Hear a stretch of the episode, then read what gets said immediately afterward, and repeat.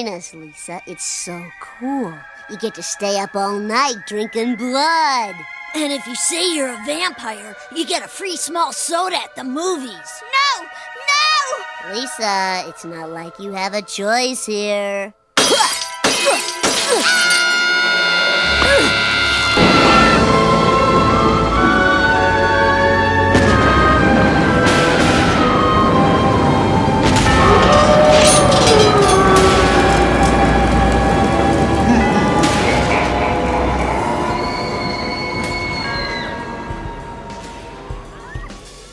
Yo, what's up, everybody, and welcome to a Halloween special edition of Simpsons is Greater Than, a podcast where we take a look at the cultural impact of everybody's favorite nuclear family.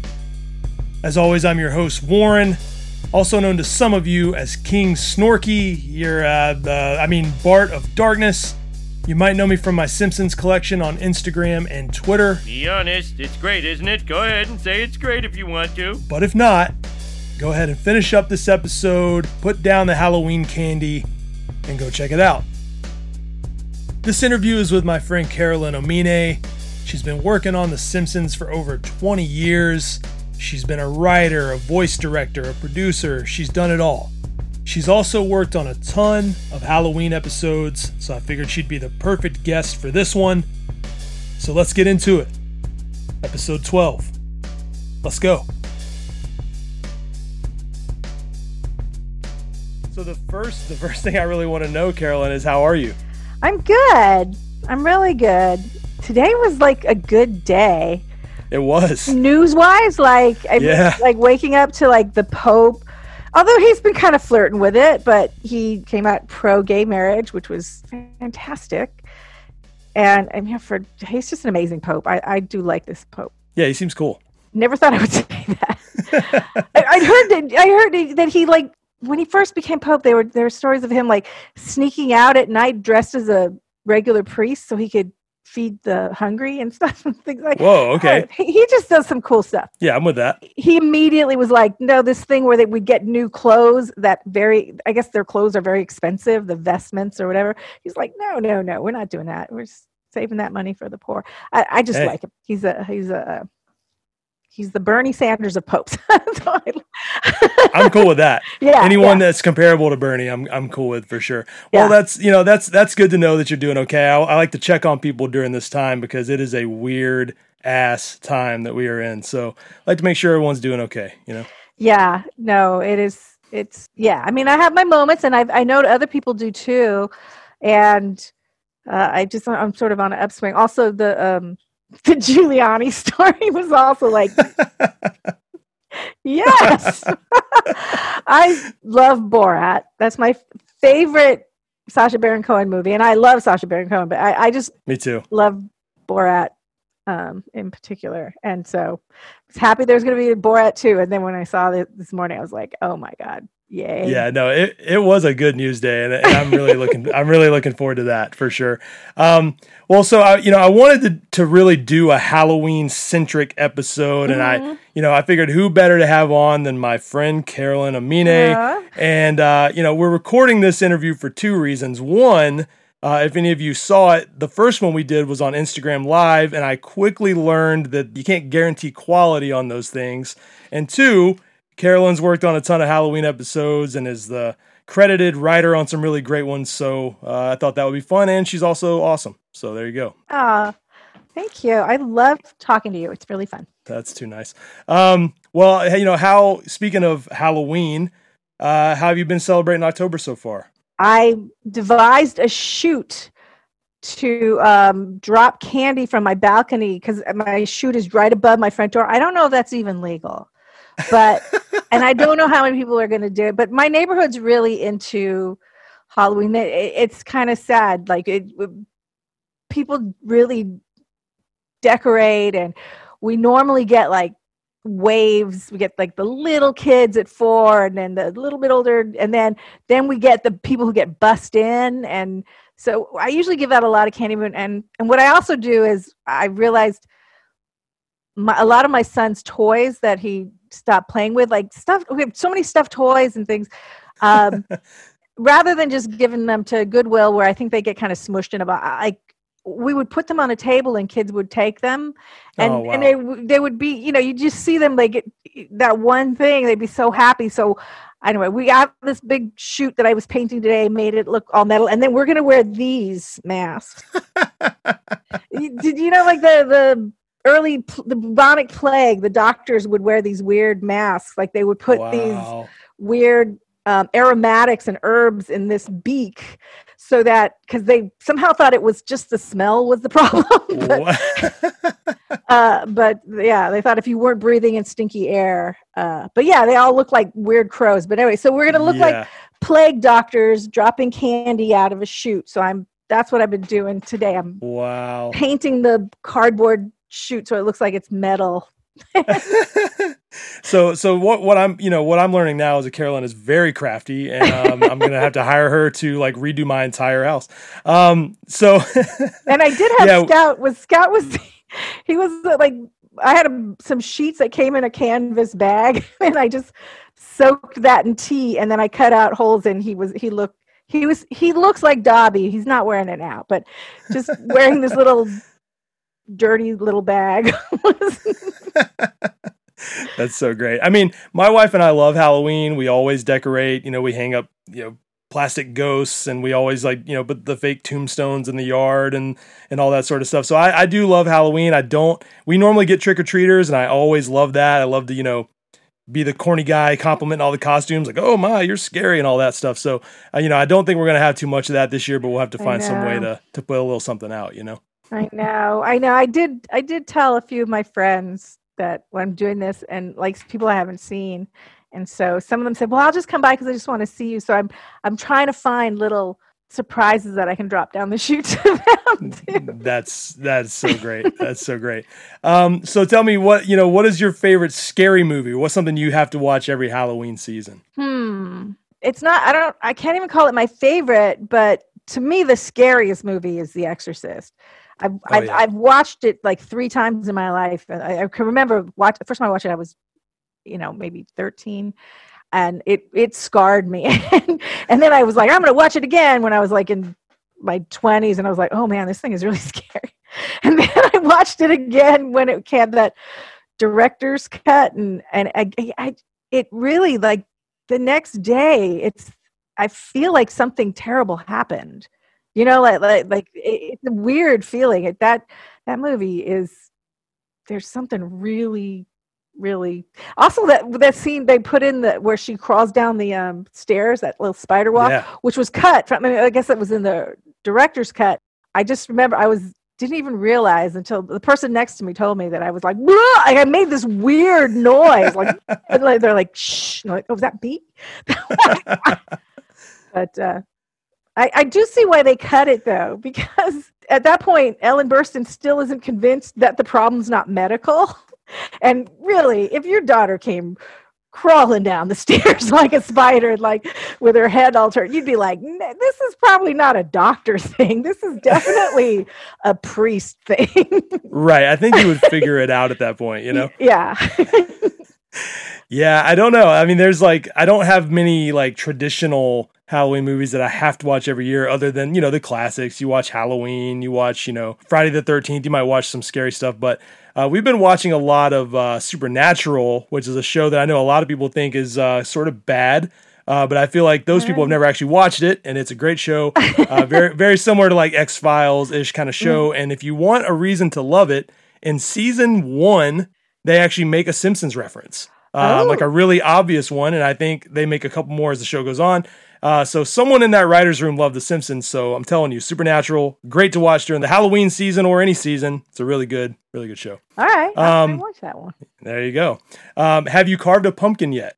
Not this year. No. I haven't. I like to carve pumpkins. I try to do uh, Simpsons pumpkins. I, I didn't do one last year, but I normally do Uh, I was really into doing evil Homer pumpkins for a while, Oh. so I tried to do Homer with you know the little devil horns and stuff like that. But uh, haven't done one yet this year. I don't know.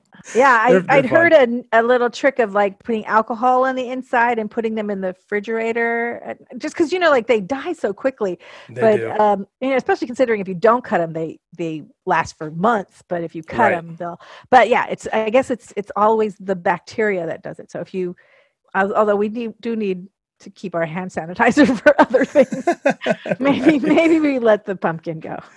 yeah, especially in Florida, they don't live that. Like I feel like we wait till the last minute every year Mhm. because if we don't, it's gone in like three days. Especially if you spend out, you know, a long time on it, and then it's just gone. Yeah, with ours, we we we just have to put because also I have squirrels. It's it's ghastly. Like well, we we did one and and we'd use the that pattern and you you go really and it was really Oh, yeah. intricate and then it just like its face was eaten out by this like the squirrels came and just made this hole. I didn't know God. squirrels liked uh, pumpkins, but mine mine apparently do. Well, since since our original interview did not get released as a podcast, I do want to revisit some of those questions for anyone that doesn't know enough about my friend Carolyn here, and I want you to tell me uh, how you got into comedy writing. When did you know that that was for you? You know, I I I, was just thinking about this other because I think even going back before, probably after we spoke, I do remember there's this one thing that my um my sister was being teased and I wasn't being teased, but it was so I I felt like I was, sort of removed, and my mother gave her permission to like say stuff back to them, like you know they just and I was just like, wait a minute, I was like, can any of us say stuff back to them? And I was like, she was like, yeah, and then I was I was a little bit removed, so I wasn't as emotionally. I was just like, come on, say something because I want to say stuff back to them, and it'll be completely okay. And uh, yeah, and then I remember that was like I think that really was the first time I was excited by like the improv. Uh, you know, what I didn't I realized later what I liked about improv where you're like you don't know what's going to happen. You got to wait till they say the thing, then you got to come up with your thing to come back to it. And yeah, then I then it was improv. I really liked improv. I started getting into that into in college. I think I just like to perform. So when I was going to school, I did a lot of theater. And then when I went to college, I was in a band and I was doing theater. But then when I went to UCLA, I transferred to UCLA. I had to make the decision to be either a theater major, but I was a design major, or I couldn't take any other classes. And Mm, at the University of Hawaii, I could be a declared design major, but I could take all the theater classes. It was fine. So the only outlet I had was to join the improv group that performed at the um, coffee shop. wow. So I did, and I really loved improv, and that led to doing sketches, and I I wrote sketches, and yeah, and then I did the Groundlings for a little while, and then was in this group for a while, and we had our own little sketch show that we put on called Midnight Madness that ran for a couple of years, and then uh, that was actually one of the guys in that group. His sister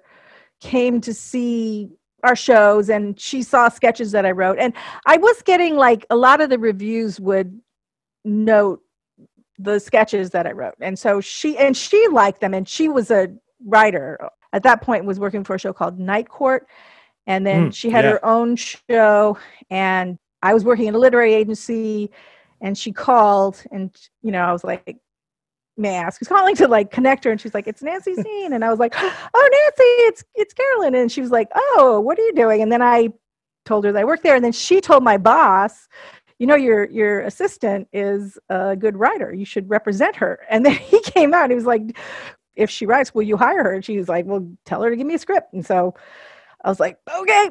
And he he let me go home and write a script.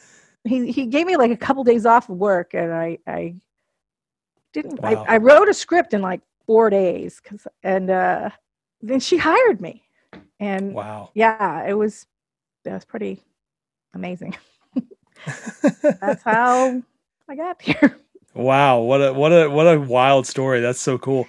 Um, well, you know, you started working on The Simpsons in '98. Um, what was it like to come to a show like that, and how did that really happen?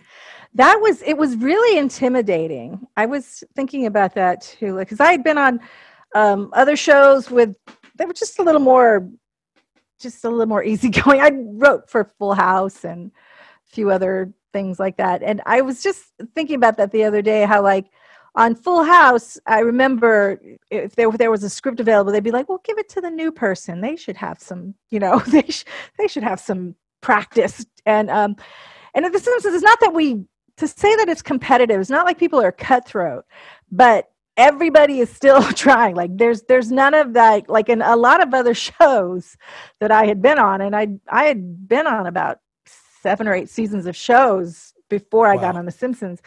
There is a sense of like people being there and sort of more relaxing into it and and being a little more over it and i i just feel like at the simpsons everybody's always trying and so you've got to be always trying and at the top of your game too because not that people aren't people are supportive and friendly and helpful but but you know like when we have a pitch out everybody you know nobody's going to go well let's let you have it because you're new you know you they're they're right. they want that script too you know so you got to yeah. like I do think that comedy has gotten better. and, uh, you know, at, at, the time when The Simpsons came out, it was sort of more of a bleak landscape of.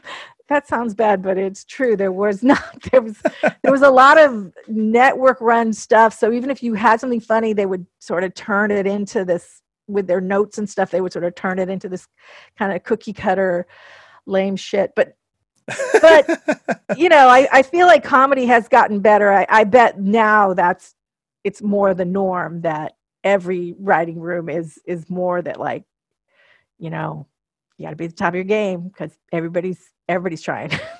right. Well, you know, and and the Simpsons, the Simpsons created a standard for comedy that I feel like shows have tried to live up to since then. So like you know, regardless of what the you know the state of comedy might have been at the at, in the beginning, eventually it became a lot more of a you know a bar to that. I think. I totally agree. I I was because I was when The Simpsons came on, I was a comedy writer. I wasn't on that show, so I was like looking at the show, like, whoa, look what they get to do. it's so good. Like it's so funny and it's so and they're they're and and now a lot of the stuff that seems so revolutionary and new is is pretty much like that's what everybody does now but you know yeah yeah it is it's true they they did really I do think the biggest thing was that to to get them to lure them to Fox, Fox agreed to not give them any notes, and that was a right. really rare thing. And other shows that had were uh, at that time the only shows that were any good were shows that were for some reason or another weren't getting notes and i do think that it's it's just such a weird thing that this I, it still exists a little bit but there was this concept that like well you've got to have some dude from the or woman from the studio give notes and and the network give notes because otherwise these artists will just be crazy and they're you know like as if we didn't want to have a hit show you know because the the people writing the shows they want it to be good. They want people to like it too. But instead you get these notes from people who've never written anything. It's crazy. It was a weird thing and that's why i think tv at, at one point was really bad and now it's i think is going through a big renaissance you know and and it, it really is I think from shows like HBO and Netflix, and, and I, I'm I'm not I don't know I've never worked for them. I I just assumed that they're. It feels like they let people have more freedom, even as far as like for Sopranos, they would let Sopranos be like, um, season's not ready yet, so it's not going to start in September. Like that was like, what? But you have to. Like the machine is going, but they were like, no, nah, it's not ready. It's gonna, it's gonna be, it's gonna come out when we say it comes out. And that, all right, that's what we did. And, and it, it, yeah, I, I think it is being a little more driven now by the people who actually create it. And and there's not so much these like young development executives who've moved from like marketing and then now they're like now you're going to give notes to these writers and it's like you kind of want to go well well let's see your writing sample because right. if you have the final say on whether or not the family has to have a dog now then like you know let's see what you've written and, and why you have the authority. You know I, I do think that or having less of those network and studio note type things help. Oh, sure. Well, and, and, and Sopranos is a great example of that because The Sopranos is, you know, regarded as one of the best shows ever. And I, I have to say, I agree. Um, I actually just did a complete rewatch of it over uh, this uh, last year when I've had plenty of free time. And uh, it was fantastic. And I, you know, I think that's also a testament to how good shows are is also that's why none of us can ever decide what to watch. That's why we all have option paralysis all the time because there's just too much good stuff to watch. Yeah. Yeah, it's true. And and you know, I remember when The Sopranos came out, I'd gone to like pitch a, a TV show to some people, and it was weird. It it had a little bit of a of a mafia theme to it, and, and they were just like, as soon as I said mafia, they're like, no, no, we're not doing those. Maf- mafia just doesn't work. And I was like, really? And it was just they would have these certain edicts. They'd be like, nope, that one, no, we don't do that. And and it's like shortly after, it's like, okay, well, look, see, it works. you can't just Yeah. like say no to everything. Well, you know, in, in addition to to writing on The Simpsons, you've done so much on the show, um, including a lot of voice directing. Can you give me a quick rundown of what that process is like? Um, so generally after the table read, we usually our table reads are usually on Thursday. Well, we used to it used to be that the record of it would be on Monday. Now we've actually done it so that the record is the next Monday. We Mm. so we have a whole week to um the first record is on that Monday. It used to be again things have changed so much. I mean now it's very different, but Right. uh, the, when I first was there or early on, it, it was it would almost be like a radio show. We'd have most of the cast there, and it would be from like it wouldn't take that long, from like ten till about two in the afternoon. They would all be behind music stands, and we'd say, "Okay, in this scene we have these guys," and then they would sort of play off of each other. And then you know, just as the years went by, you know, Harry lives in New Orleans and London, and Julie spends part of her time in Michigan and New York. And Hank now has moved to New York. Now the records are like, okay, you got Dan and, and Yeardley and Nancy, and sometimes just Dan and Yeardley or whatever. And it would just sort of, and then we just, now we just sort of do them separately. And they're, they're so good. I tend to let them just do whatever they want the first take. And then sometimes it's surprising, like, wow, we didn't even think of that. and, uh, you know, I'll usually, especially if it's not a script, not my script, I'll I'll try and like, you know, either because I was there, I know what they were going for, or I, you know, I can just tell, you know. So I, I I try to make sure that we really get what the writer was trying to go for. So we always get at least a couple like that, and then often, you know, the the actors themselves will have something that they'll go, well, can I just try something like, and, and we're always like, yeah, yeah, let's see. Hank will like after you get after Hank has given you pretty much what's as written, then he'll give you a different thing each time, like with little different ad libs and and so and like for Frink, like he loves to do Frink. You almost have to kind of like, okay, you know, we only got so much time in the studio because he'd be like, oh wait, I'll do another one, and then he, he we often just end his lines with Frink noise, and then he will like, you know, the Lavens and the whatever's and the ladies. it's so funny, and he loves it. That's so good. Well, you know, even when I had David Silverman on, uh, he would talk about how sometimes the animators uh, they would get such a crazy read from Dan that they would feel like they almost had to animate to that because Dan would just do these uh, elaborate, crazy, funny reads. Um, so I, you know, I'm I'm sure that's really like fun to watch them in their element like that. Yeah, you- those lines. There, there's a one of my first episodes was um, Little Big Mom, and there's this scene where Homer goes, he's skiing. It's just before Stupid Sexy Flanders. He's skiing, and his skis spread, and he's like, he goes, "Oh, this is the worst pain ever," and then he starts getting hit in the crotch with moguls. I just remember like explain he's going to get hit with these moguls so it's going to be like an ow ow ow ow you know there's like and he's like oh okay. And then he just did it. And that's that's like the vocal you hear is dan just going oh this is the worst pain ever. Oh and then just doing these like rhythmic ows and then they animated to that but it was dan is is amazing Yeah, no, Dan Dan is a treasure. I think it's because you know people like Dan and Julie uh, are a little more under the radar than some of the other voice actors. So I feel like people really just wish they could see more of them, but they stay away. yeah, it's it's funny. Dan and and Julie both didn't like people to see them doing the characters. I think Julie actually thought it took away some of the magic, and I I love that. I- yeah. I actually love that.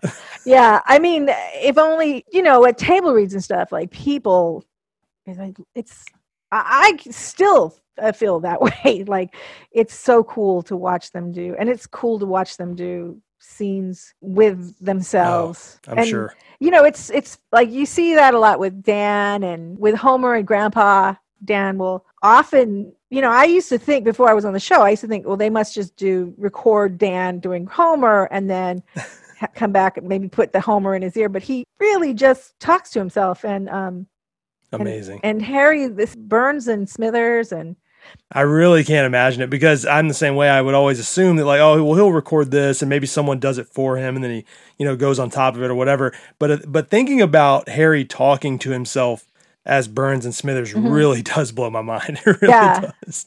he actually on his radio show does like sometimes he'll do like George Bush talking to George W. Bush, like or things like that. And it, be- he does he. I don't know. I went to ask him. I said, "How are you doing that?" Because he's actually was overlapping himself too, and he was like, and he was like, "It's a secret. I'm not going to tell you." I don't know. how he does it. Maybe he's got some sort of weird delay. I don't know. That's his secret. I don't know. I think he has a doppelganger.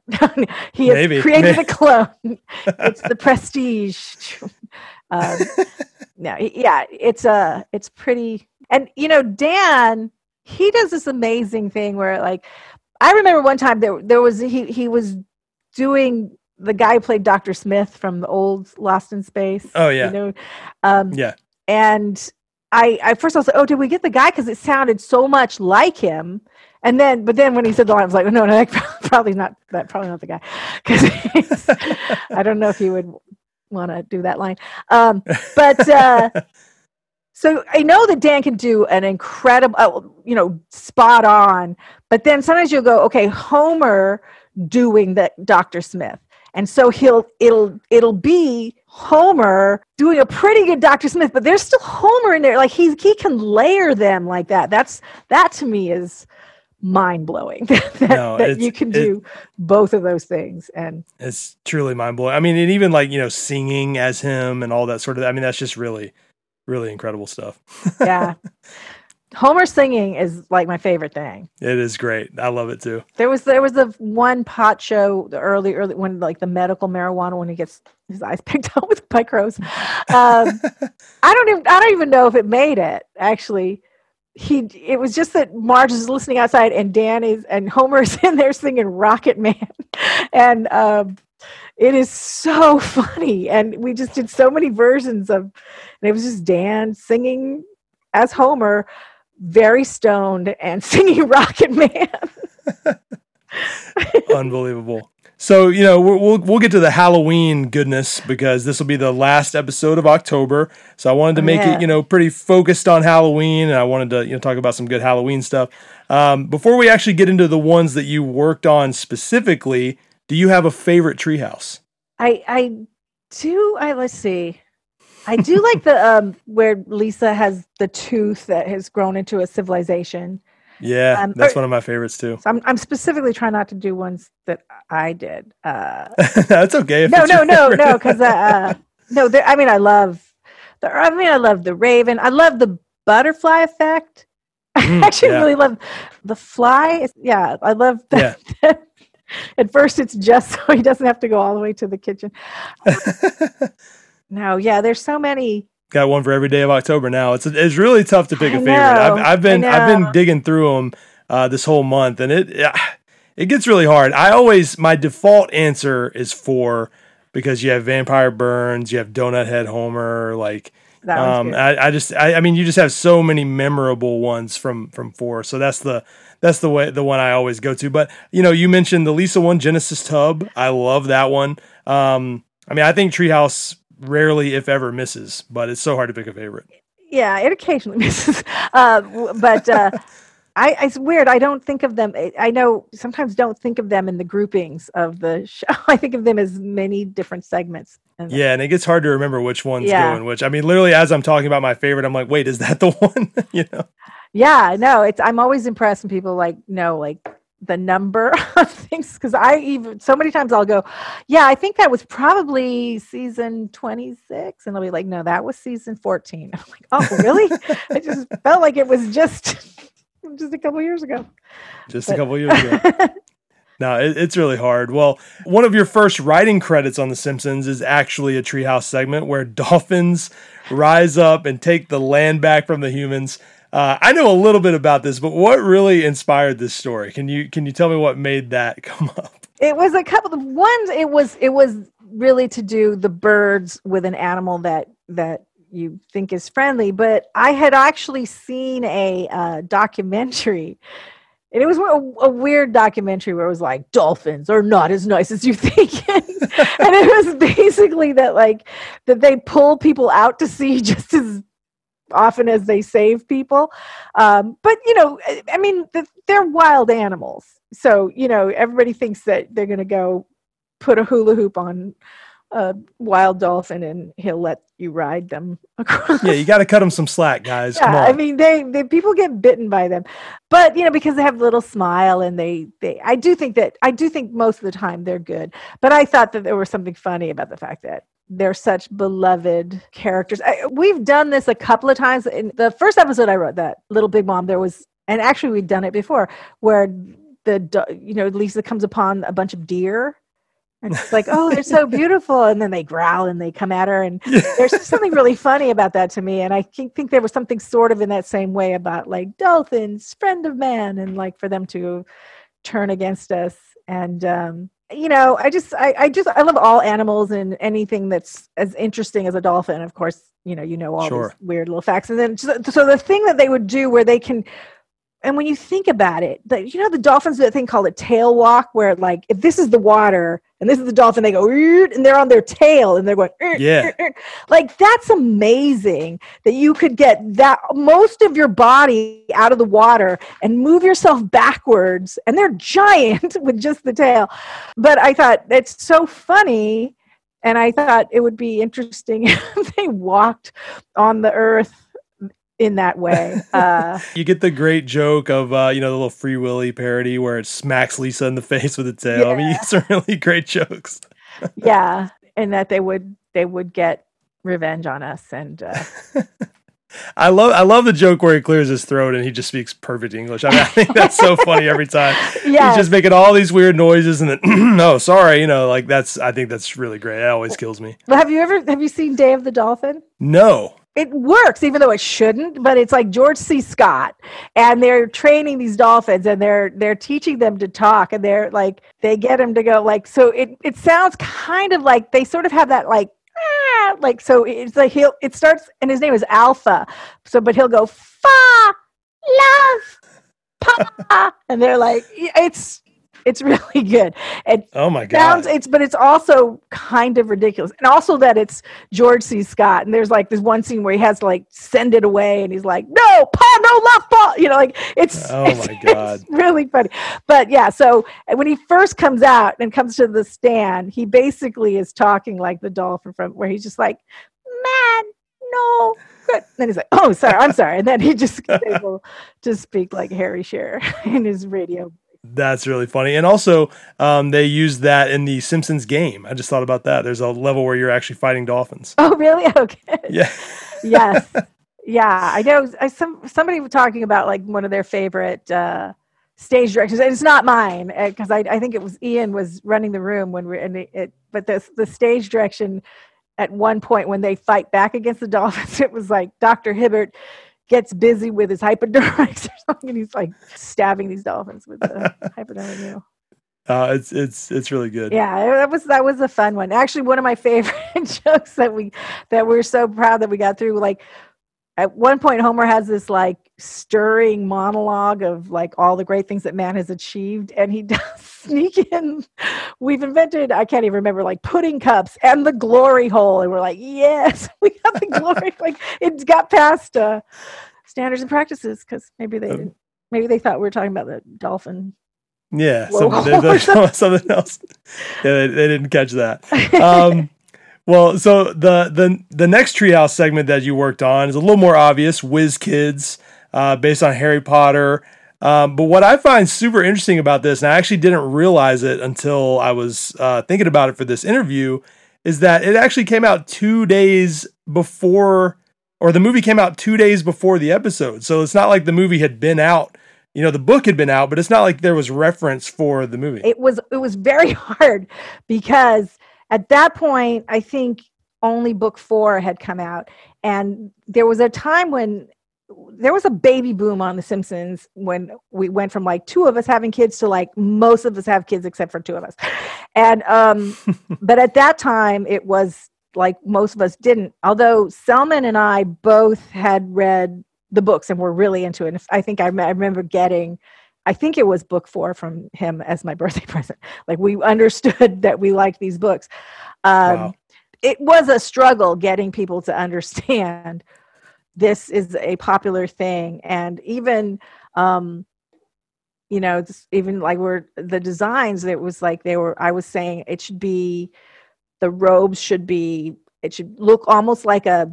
It should be reminiscent of like a private school blazer with a little emblem, but it's a robe because they wanted to make it look like Fantasia with a pointy hat and stars and moons. And I'm like, no, no. And they're like, it's not, it's not magical enough. And I was like, you know, like a striped t-shirt's not the scariest thing, but if you're doing a Freddy Krueger parody, it should Right. look like Freddy Krueger. So this should look like Harry Potter. It was a lot of, it was a, it was kind of an uphill battle. Um, but and I was it, I was saying because of course we're like a year. You know, I was like the movie's coming out at the time. I thought it was going to come out after, but sometimes we do go late into November instead of. I mean, not late, Right. but past Halloween. Um, so I was like, like this year. oh yes, that's right. Come on, baseball. I know. yeah, and that and that's why that's why it, uh, the other times too. But this is for I I'm, don't remember it ever being like this where we canceled and moved, but you know It's weird. it happens.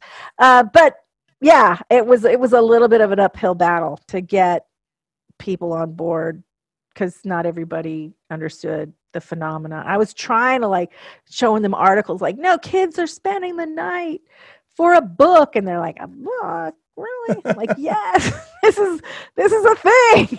No, it's it's a very it's a very funny one. There's a lot of really funny drawings in it. And uh, if you're like me, you just pretend that J.K. Rowling doesn't have the internet and doesn't say anything stupid online. Yeah, yeah, I know. At first, I thought she made a mistake, but then she dug in. Yeah, you know, I, I just, uh, as far as I'm concerned, she's never been on Twitter at all. So, uh, moving on. Uh, I know it's it's too bad. It is. It is definitely too bad. Uh, so you fast forward a little bit to Treehouse 22, um, which you are the credited writer on. Um, and anyone who doesn't remember, you have references to Spider Man, Dexter, Avatar. I also, I really love Bart uh, and Maggie's alien costume, which they actually just made into a Funko Pop. Did you see that? No, okay, I got to get that. Well, Carolyn, you, no one at home can see this, but I'm going to show Carolyn right now. So they actually did just make Oh, oh, that's excellent. Yeah, and I don't I don't love Funko Pops, but this thing is pretty great.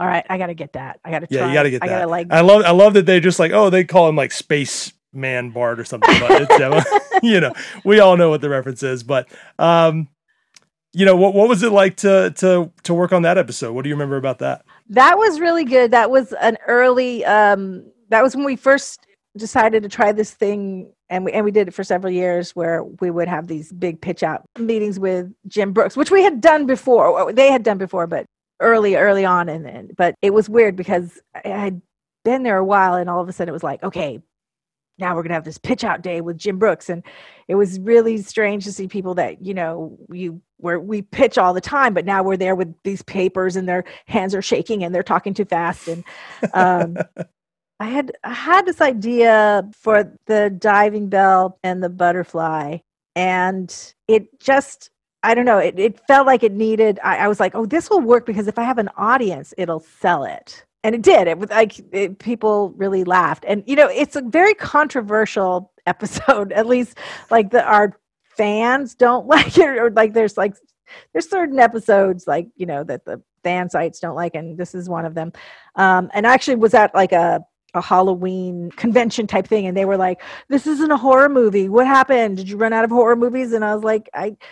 They're not all horror. Like The Raven's not a horror movie, and you know, Right. like uh, it's actually a horrifying. I don't know if you ever saw the diving bell, the butterfly and the diving bell. No, I'm I'm I'm familiar with it, but I don't think I ever watched it. I, I know sort of the premise, but It's it's like it's a really beautiful movie. And if you if you watch it, I'll let you know that at first you will because I'm at first I was watching like I don't think I can handle this because it's about a guy who gets paralyzed and is stuck inside this. He's fully conscious, so it's a lot of it is his voiceover, and it's just Oh, him looking out and the people re- reacting with him, and he learns to like blink and spell out words and at first you think like it's going to be so claustrophobic to watch this movie but he actually it's a true story and it's based on the book that this guy wrote by blinking. And so um wow, I know. that's wild. yeah. So for me i i think and and, and for other people who were familiar with the book you know like i remember because dan castellaneta is you know he's very familiar with the book. When i first told him the idea he it was i think one of the biggest laughs i got from dan. So i was like okay i'm on i'm onto something. Because there is something there about just this this art house movie and that and I, I think some people think it's it's just so cheap because it's farts but but I will say when you read the description of that segment, like even if you go to like Wikipedia and read the like when you read it, it sounds a little ridiculous. Yes. Even though I think it's funny. yes but when you see it like i thought i feel like it's actually sort of a moving scene when lisa's reading you know she's reading to him because she thinks you're, you're so trapped in your body here i'll read you this boring i think she's reading him dostoevsky or something that and he's like oh god stop and and uh he needs to find oh and then she spills stuff on him and he needs to tell her and then the only thing he can do and he farts and and it's it's i think it was you know so even though it's a controversial episode people don't like it i actually like that scene and i like i actually like the way that plays because it's it's actually a little touching because it's it, the scene in diving bell and the butterfly when they discover that oh he those blinks are he's in there you know? It's it's a touching moment and i feel like it's kind of a touching moment. So it is too where she realizes oh my god we could communicate if you Yeah. since you can fart it well um, i originally had the ending was when when they're dancing and then marge puts her finger on his butt and says shh no more words. And um, that was how I, I ended it. But of course you know al's favorite comic book character is spider-man. And so you, i couldn't have homer get bitten by a spider and and not expect that it was gonna Not do a little bit of Spider Man. and uh and then so yeah so they just it kind of does take a turn and become another thing. I feel like it does have a feeling of like ending twice.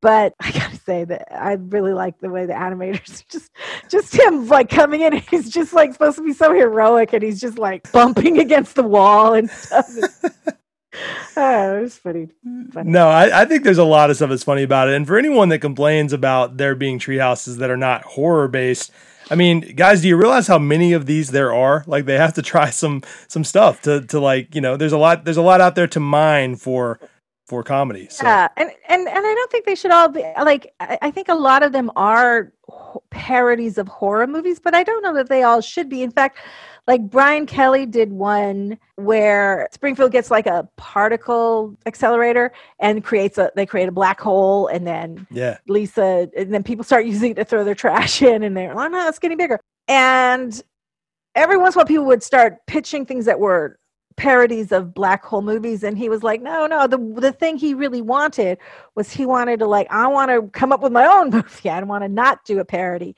um, just because we always do. And there's that too, where it's just like, you know, I, I don't think we always have to do the thing that we do. We should sometimes do a different thing. Yeah, and then some of some of my favorite uh, treehouse segments are ones that are not that are clearly not based on horror movies, and you know they don't they can't all be Twilight Zone, and they can't all be you know scary axe murderer stuff. I mean, I think I think some of those that go a different place are some of the the best ones. So Yeah, I There mean, it was. Uh, I I do remember the the, the Dexter one. That was also like I had pitched a much darker version, and Jim Brooks was like into it, and so he's like, "No, we got to do it." And then then Matt Groening was like, "Okay, well, okay, let's do it, but just don't make him a serial killer." And I was like, "Wait, what? How are we going to do Dexter?" he has to be a serial killer. How to being a serial killer. So I felt like because then so then we started adding this whole thing that Homer was God and making him. It was I I wanted it to be more that you know that because it was a treehouse that you know Ned had a dark side and just purely for the same reasons that Dexter had of like it might seem bad but I'm doing what I think is is good work and uh, right. but you know, of course, he his his rules would be different from what Dexter's rules were. They would be more about like, no, this guy's got to go. Um, and then I do remember like we at one point we're going to do. There's always that w- the one spot that's kind of sometimes gets changed out and changed out and. Um, so at first, Willie was a grave digger, but he actually knew who was going to die, or actually, like once he prepared, the, it was this weird thing that and then uh then there was this moment where they were they were saying that that segment was going to be in 3D and they were going to like send 3D glasses in the newspaper or something.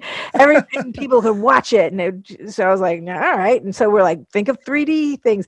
And I remember we were all like okay let's just not do Avatar though because Avatar was the big 3D movie and that's just so we were trying all these different things. I was like Coraline. Well we did eventually do a Coraline thing and- which is which is another great one. yeah and and we tried it and then it was like then i just remember we pitched all these other 3d movies and then yeah let's just do avatar. I'm like oh, okay all right so uh, we did avatar but then when when i thought about it that um first i thought we'll just do avatar and I thought, oh wait we don't have to do blue people. They could they could be they could be Kang and Kodos.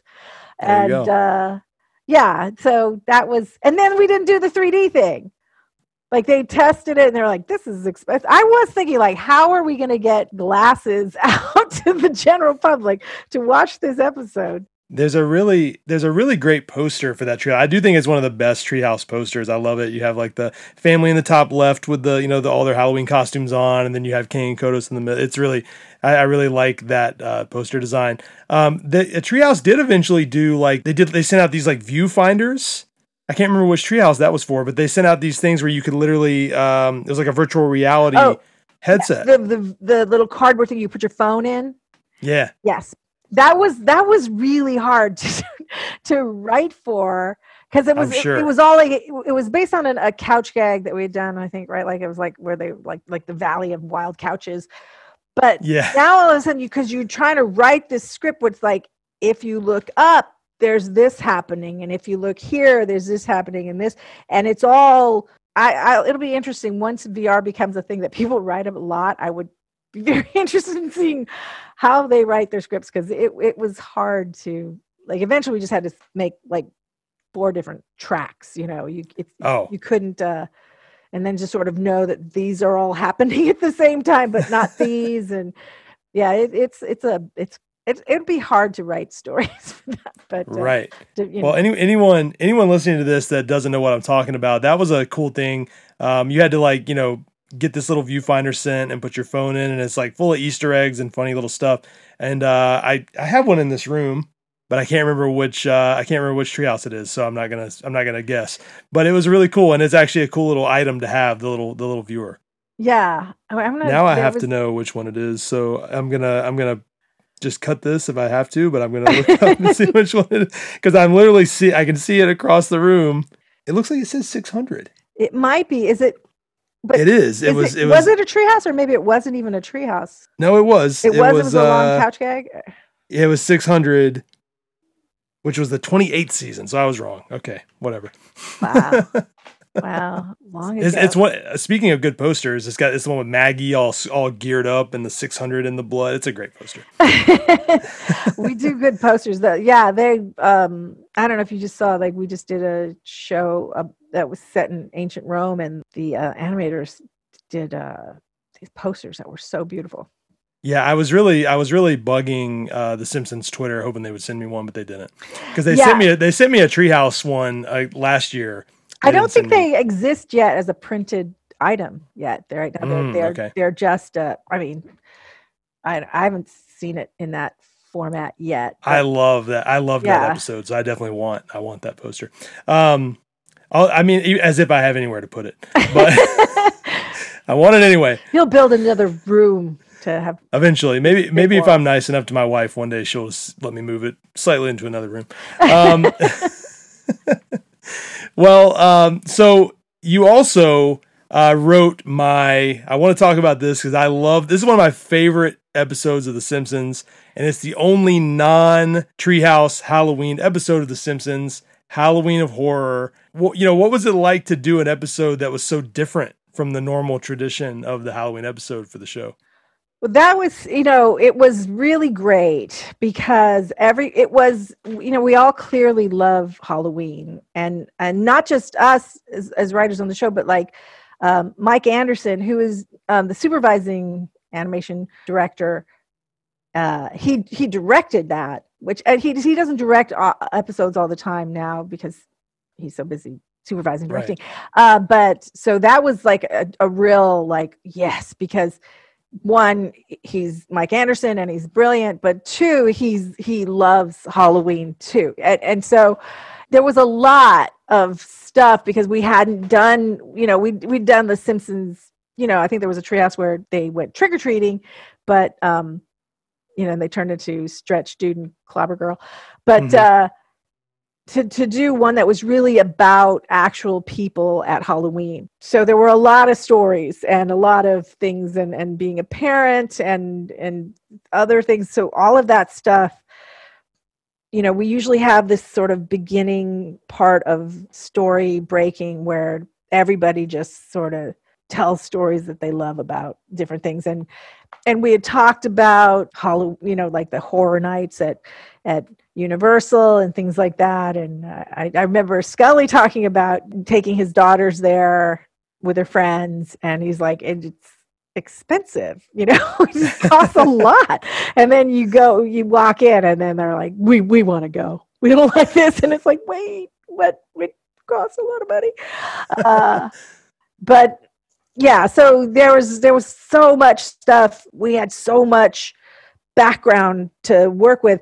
And then um i knew that i wanted it to be an actually scary thing. I wanted it to actually and i was trying to think like what could actually be scary? And to me those type of movies are the scariest the the ones where it's about there's somebody just outside the door and for some reason they want to try and get into your house. And and you know it's not a monster it's not a vampire it's a human being who weirdly wants to get into your house. And uh I do remember even because Nick Kroll, who's so funny, and he's but he's also is a good actor. I, can, I even He remember like watching the Nick the Kroll show. There's that one like Wheels Ontario where it's, it's like the it's the silliest thing. But there's this one point where he gets shot by his friend, and then his mother comes to see him in the hospital, and I was like crying, and I'm like, why am I crying? This is such it's such a ridiculous sketch, and I'm le- but the the acting it was him and Kathryn Hahn, and they both were so realistic. Uh, And anyway, so he is a good actor. And there were times when he came in later to do ADR where he was just like, "We're coming to get you." I was just like, "Wait, that's it's too scary." like it's it's you know, he, there's a little girl in the house. I mean, it's just you you don't want to get too worried about her, but it, it really was it was legitimately scary. And so I was happy about that. And I was also happy that there was so there's so many Halloweens there and there's the you know Halloween horror Halloween and there's the cheesy store bought spirit Halloween store thing and then there's the the goofy Halloween at school with the baby ghosts and then there's the Martha Stewart perfect Halloween and then there's you know then there's the sexy grown up inappropriate hit on your coworkers type Halloween. And uh yeah it, it was such a an ask of our animators and they really really delivered and i just felt like that was just a really great episode where in the writers room everybody was just firing on all cylinders because it was so funny and it was stuff we hadn't been able to really explore, even though it was something we really liked. And then the animators just really went to town. It was just such a well animated episode. And then I thought the music was really extraordinary. Fantastic. Yeah. And it was very fulfilling for an episode. I believe, is it season? I'm terrible. Is it 27? 27. No, you're yeah. right. To, you know, I, I remember watching the scoring and I had asked for, there was a, there's an instrument called a waterphone they run the the uh, like a drumstick around the edge of it and it'll it sounds this really discordant like clanging noise but also you can bump it and they wow. and they do fill it with water like so many weird so if cool. you just google it on on you'll see on youtube somebody playing it and you'll go oh i know all those sounds so i knew i wanted to come to that that scoring session but beyond those things that moment when she sets Taily on fire and you know they conduct and they play and there's something about a live orchestra too is also it's so different. Yeah and right. Selman and I were just watching this and we both got all teary and it was like wow we've we've edited this we've writ- rewritten it we've looked at we've uh, you know we've this we should be so bored with this. And then watching this scoring we were like oh my god this is so great. And it was it was a really nice feeling. Yeah well any anyone that hasn't watched that episode, which you're you're a maniac if you haven't, it is literally one of my favorite episodes because you know I love Halloween. I love that it's it feels separate from that normal Treehouse universe, and I really love the tone of the characters in that episode. Like I feel like Homer's more of a father figure. He's a little more grounded. I mean, it's just really great. There's so many elements to that episode that are so good. Even in the beginning, you know, I mentioned this in our last interview when Ned is like, "Oh, are you doing the three thing?" He's like, "Ah, no, we're doing it next week." You know, people love it, whatever. Like it just has this. It really feels fully realized. Like it's a really, really great episode. So as as a, a total nerd for the show, I do I do put it pretty high up. yeah, it's, it's you know there's there's a couple moments like there's a moment when Homer when she's had the breakdown at Krusty Land and she jumps into his arm and he holds her that way. And like you know i just remember that feeling. Like you do still hold your eight year olds sometimes like they're three year olds it's not as often but there is that feeling especially when they're scared. And it's such a sweet moment because we don't really see homer doing that. We really wanted to, to make sure that once the danger started being real that homer is is definitely going to step up and uh, I'd seen a thing where somebody was saying they the one thing they didn't like was they didn't like how Taily came out of nowhere. But I do think that's something that like maybe is a is a parent thing.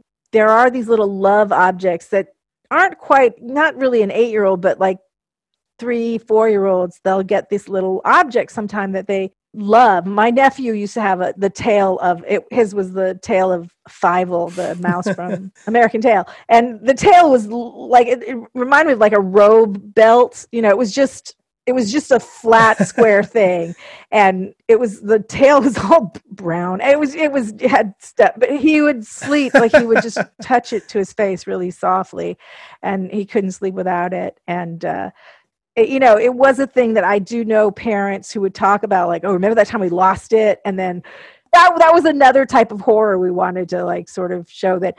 And I think that if it, maybe right. not everybody gets it, but like, and it would be a thing that like would have disappeared at it as at eight years old, she wouldn't probably have it but because she's you know often when kids get scared they regress that's why she they it's taken out of a scrapbook and they're like oh no but right. so we we were trying to find a lot of different a lot of different horror tropes and that was one was just that oh Taily's back that weird like shot from this really weird angle and that it's just that the parents worst nightmare that this horrible thing would come back into their lives. Well, anyone anyone who would complain about her, uh, you know, that coming out of nowhere, guys, things come out of nowhere. And the Simpsons. Well, yeah, because it's also like the, the Simpsons is is all basically taking place in one year of their life, you know. So it's like, yeah, this is something that happened when she was, you know, younger. now she's it's it's only right. um, coming back to visit her when she's eight years old. That's one thing. Like, uh, it was a joke that came at the very end and I don't know if we got the best take, but I did think it was this great treacle cutter. But like at the end when um you know Marge comes out and says, "Oh, what are you doing?" and they're like, "No, it's okay. Lisa's fine." And then um then Homer says, "We burned Taily," and like they're supposed to be like high five, like yes. And I just thought that was such a great, t- you know, treacle cutter of like you know it was such a emotional moment that it got Right. But then at the end they're like, "Yeah, the thing is gone." It's so good. Yeah, that one's that's a great one. And you know, eh, speaking of Treehouse, you know, you guys should be excited about the one that's coming up. Uh, because you know I saw it early thanks to the Paley panel. I mentioned this in the last episode, and uh, it's a good one. It's uh, Oh, I'm speaking so of 3D glad. segments. There's a great 3D segment. Um, it's very, Yes. very, very funny and Yeah. uh, and dark, and it's good. yeah, and uh, Julia Prescott wrote it. She did. I just had they were they were the last episode of the podcast, and it was very fun. So you guys should listen to that if you if you haven't. Okay, I'll Um, definitely listen to that. good.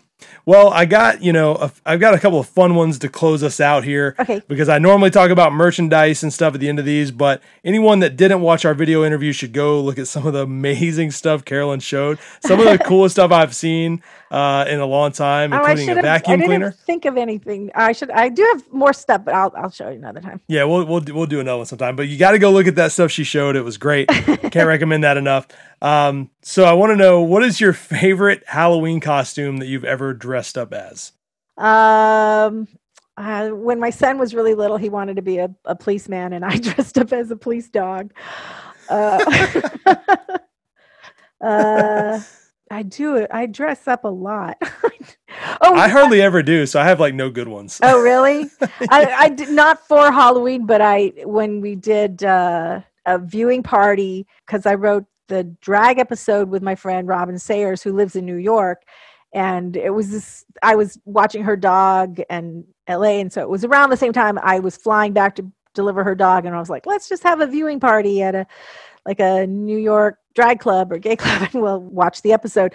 And so I uh, we hired a drag queen makeup artist. who used to be called Jansport, but uh, it was on Drag Race. But uh, Wow. they did it. she did our makeup, so we were like drag Patty and Selma. And it was really, I really liked it. It was, uh, and we had like yellow tights and then like little ostrich feathers hairs just like just sticking off the the legs so it was kind of french and pretty but it was also sort of disgusting because it just looked like we had really long leg hairs and um, little automatic actor cigarettes and uh, that was fun yeah, I, sh- I should dress up more. I, I was so lazy as a kid. I would always just be like a zombie or like, you know, something like really like, oh, throw a little blood on my, you know, I'll be a vampire. Like I just wanted the candy. And I always, even though I loved Halloween, for some reason doing an elaborate costume was just never, um, never me. I don't know.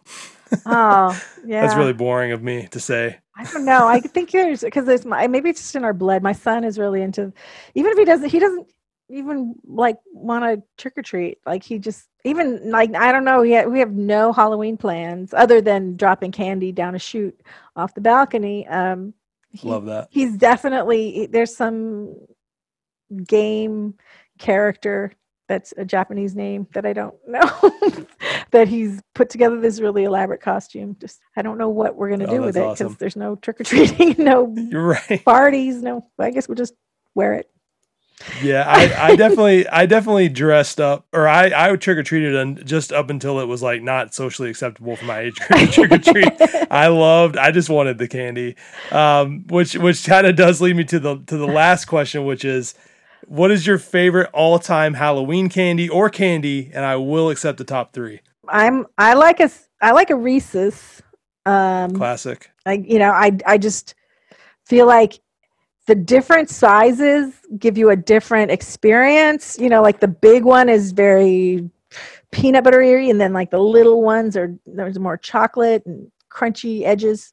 Um, but i'm also a twix person. I'm a, I'm a chocolate person. I like i like my my, my son is my son is into like the uh, sour patch kids and the lollipops. And i used to love this thing called spree because there, there were Oh, yeah. tarts, but then there was spree that had this sort of smooth coating. I don't know why. Something about that smoothness. It was, was- it was sort of, it's sort of chewy. Yeah, I remember Spree. Yeah, Does that not still exist? Maybe that still exists. I think it does because I think that Yeah, I think you can get it now as like a long roll because actually, I think John Frink loves it, and sometimes it shows up at the.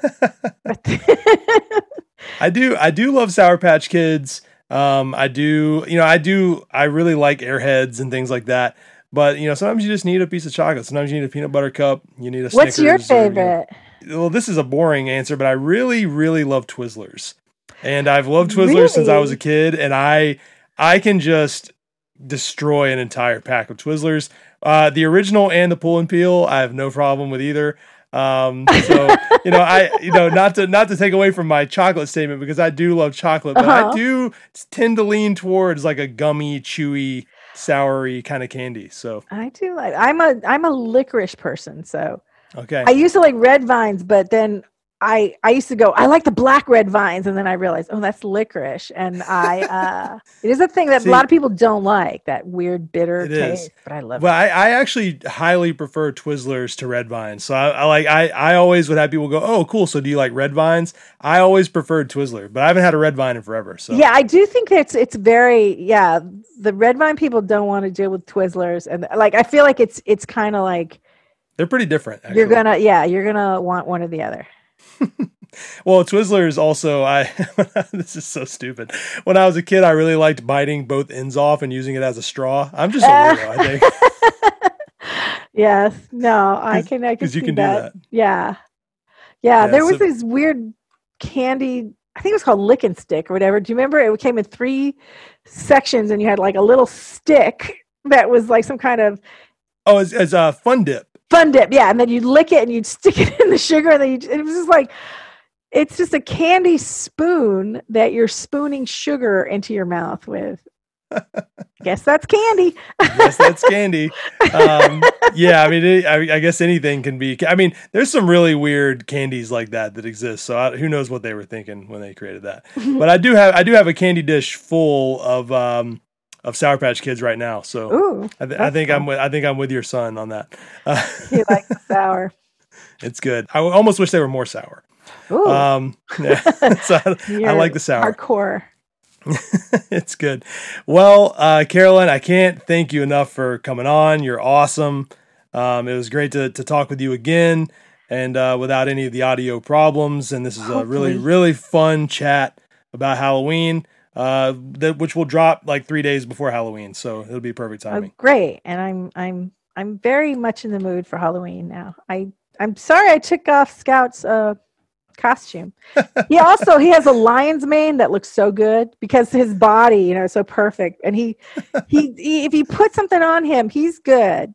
He forgets and he'll like just live with it. I've got a Yeah, now, you know. Yeah, you'll just have to you'll just have to send me a photo. But uh, you know, before before we go, do you have anything that you want to shout out, plug, anything that you have going on other than The Simpsons, or just anything you want to tell people? Um, vote, vote now. Just go. Just put it in. Like, if you don't know any of the propositions, know what you know, and then do it now. Just leave ones you don't know blank. Yeah, get it Don't done. mark something if you if you don't know. Don't mark something because you might be voting for something you should. But uh, yeah, but get it done. Yeah, I love that. And I second that. And you know who to vote for. And he's not stupid with really dumb orange face. That's all I'll say. Um, so, you know, let's let's let's come together on this, guys. Uh, Carolyn, you're great. I'll talk to you soon. Thanks everyone for hanging out, and I'll see you later. It's great seeing you again. Always. Bye bye. If you enjoyed this podcast, check out the official Instagram at Simpsons is greater than, or follow me on Twitter at Simpsons is great. If you're curious about me or my Simpsons collection, just search for Bart of Darkness on Instagram and Twitter. Thanks again for checking this out. I'll see you next week.